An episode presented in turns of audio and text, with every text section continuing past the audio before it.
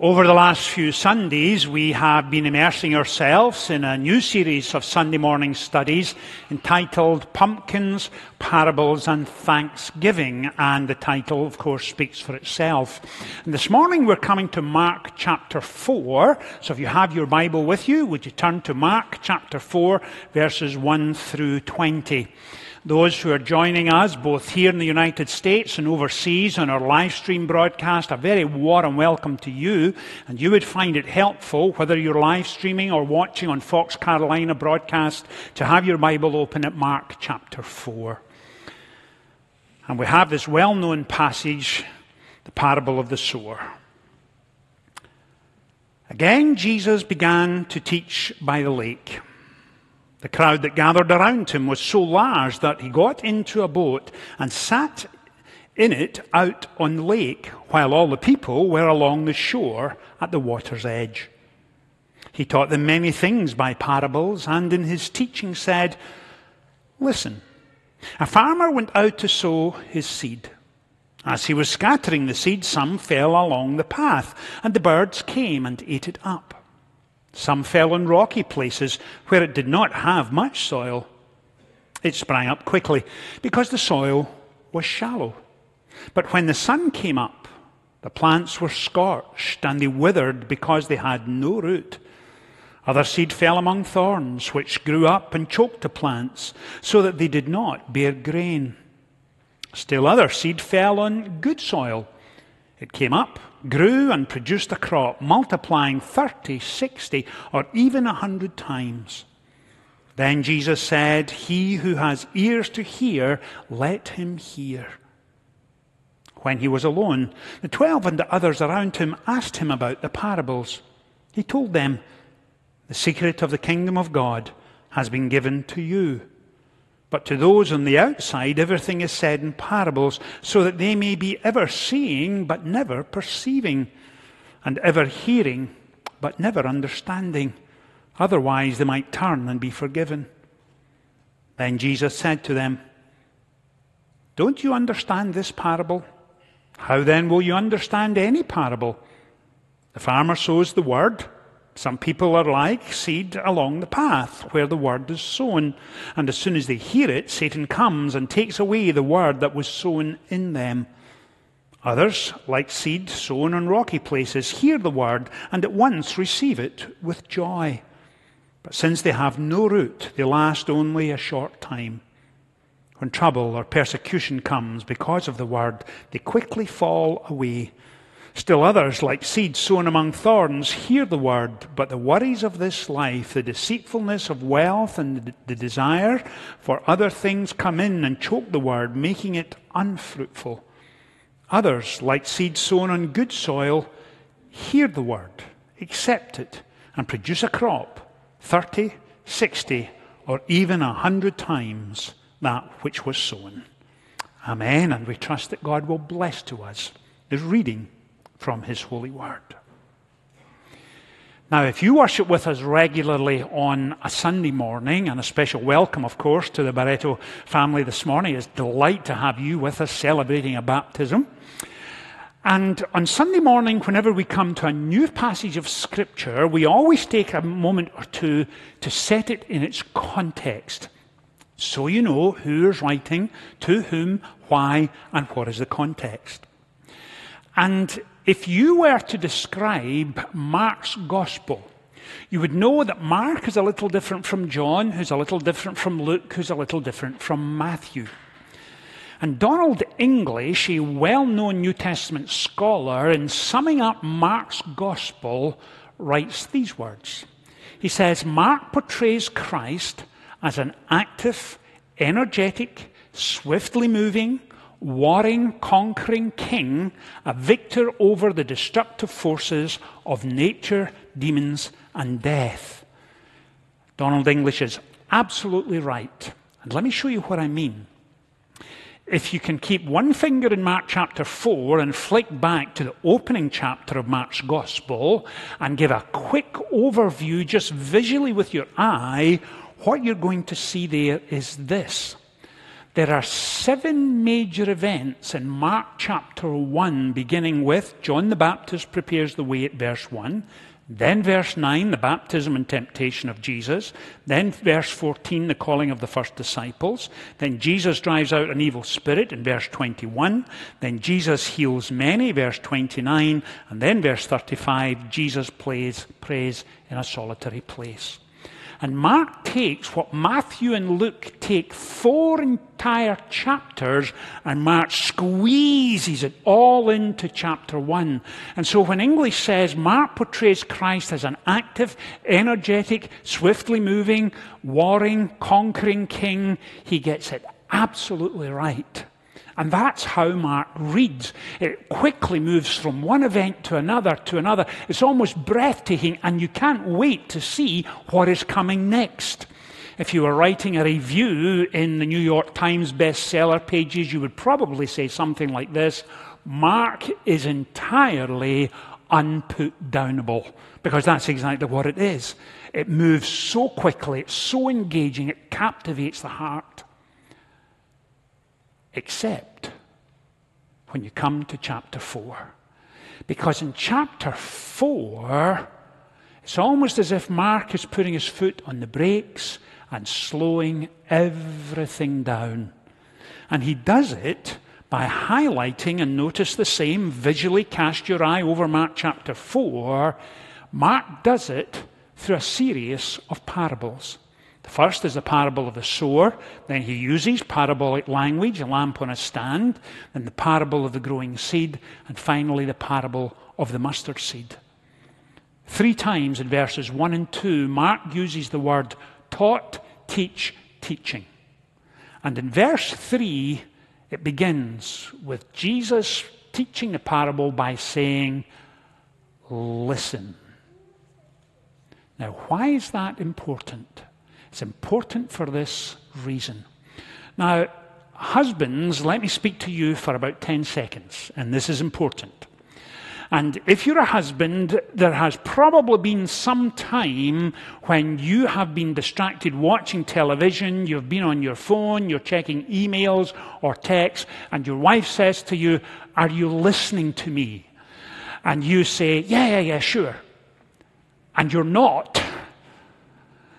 And then comes the magic words We need to talk. Then you put your phone down, then you pay attention because you're not on earth sure of what's coming. And that's a little like Mark chapter 4. When Jesus opens, and you'll see it, the translation into English has an exclamation mark after it. Jesus is saying, We need to talk listen. He's about to teach at a level that they haven't heard before, and he's about to take them into the deep things of God. Now, I think for most of us, we are reasonably familiar with what happens in the teaching process back in August when their children went back to school, grandchildren's, great grands, and I would have conversation with children in and around the church, especially those who are eight or nine, and I would say to them, Are you enjoying being back at school? And I would get these spectacular big smiles and a nod. And then I would say, Are you making new friends and in a new class? And the little heads would go up and down with a big smile. And then I ask the question everyone's asking children when they go back do you have a new teacher? And then the smile gets wider again and a big nod. And then I say to mom and dad, Does he like his new teacher? Is she enjoying the new teacher? And mom and dad say, She loves her new teacher. She is the coolest teacher. And that's the words you want to hear, isn't it? The coolest teacher. And I think most of us know that when we went through school and we had a teacher who captivated our imagination, instilled within us a desire for learning and knowledge and a thirst to grow mentally and emotionally, we remember that teacher's name because that teacher had such an impact on us. Especially the cool teachers. Now, I may have mentioned this back in August, so please bear with me. And this is the kind of thing a cool teacher would do. What do you call a hen that counts eggs? A Mathema chicken. Of course, that's the kind of thing that a cool teacher would do, isn't it? Because the kind of thing that would capture a child's imagination. It's funny, it's engaging, it's cool. You would remember that teacher's name. The chances are the children would bring in jokes for the next two or three days to share with the teacher. There's engagement, there's interaction, and of course, it's a relational dynamic that the teacher builds on in order to teach. Now, in the first three chapters of Mark's Gospel, Jesus is moving, as we said earlier, from one event to another to another. Healings had taken place, exorcisms had taken place. Large crowds in their hundreds were turning up to hear Jesus teach. Why? Because he taught in ways that was absolutely impactful, compelling, and life transforming. He never taught at a level that was in any way esoteric or merely academic. He, talk, he talked about real issues that impacted real lives and brought them into a relationship with the living God. In fact, in Mark chapter 1, we read these words the people were amazed at his teaching because he taught them as one who had authority, not as the teachers of the law. It wasn't theory, it was real. It wasn't shallow, it was authentic and credible, and it transformed lives. The last couple of weeks, as we've been engaging with parables, I've tried to give you a working definition of a parable. And a reasonable definition of a parable is this an earthly story with a heavenly meaning. And as Jesus tells the story of the sower, he is describing different conditions of the human heart. And when he describes the soil, on the path as being hard. What he is describing is this that between strips of fertile land, and you can still see it today if you are in Capernaum where this took place, the Sea of Galilee, 60 miles north of Jerusalem, was a fishing community and a farming community, and farmers would split the fields into strips. And in between every third or fourth strip, there would be a path where the farmer could walk. He would move animals back and forward with uh, protecting his livestock. He and farm workers would use it. And over the period, that soil would become more and more and more dense and complex compact, and the soil could grow nothing. It was hard. It was unyielding. It was unresponsive. And as the farmer was sowing f- seed, some of it would fall on that tough ground, the path, and the birds would come and eat it. And that's the human heart who has been exposed to the love and grace of God, but has become hard, cynical, skeptical, unyielding, far from the things of God.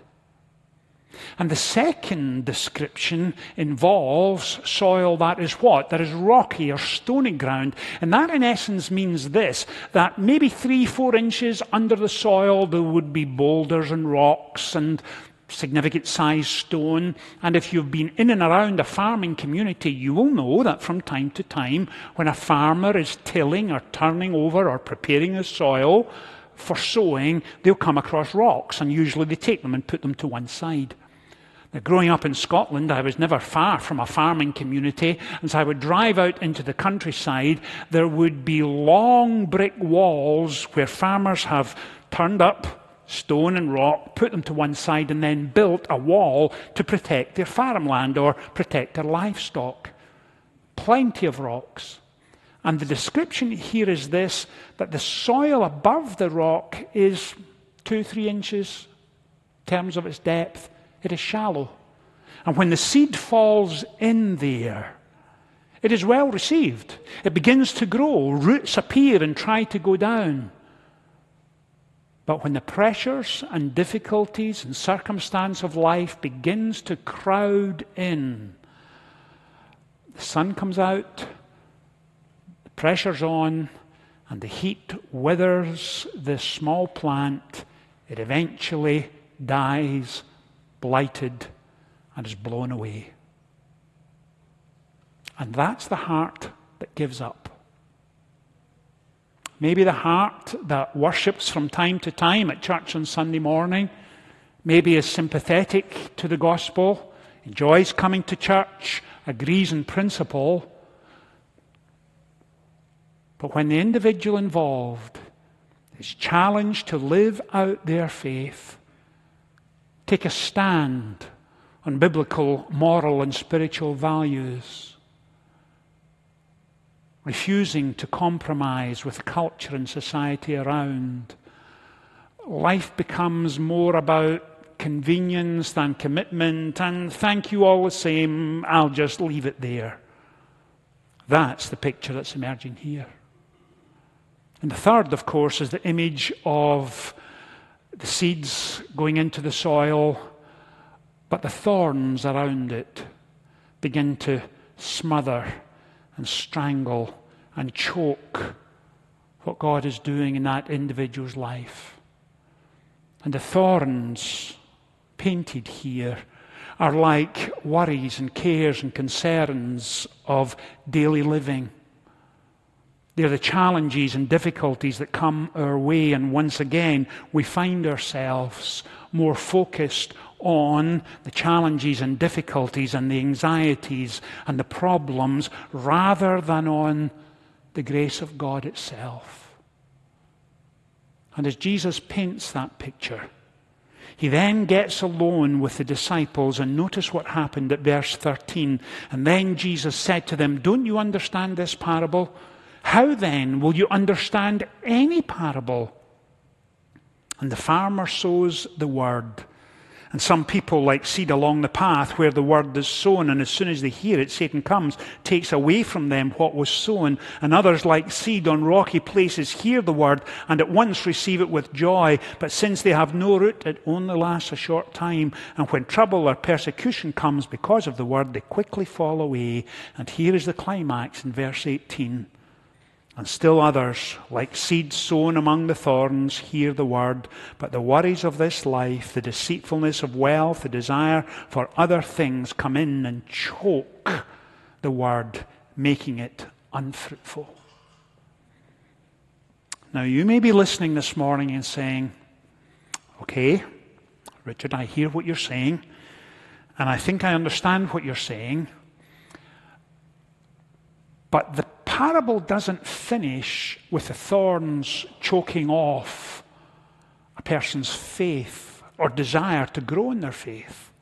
In fact, the parable finishes with the good soil and the seed taking root. And Richard, my question is this how does it take root? Now, I understand the thorns, I understand the stony ground, I understand the path, but help me understand the good soil. Help me understand why that grew and the others didn't. Well, may I suggest this? And let me, in some ways, paint a modern analogy.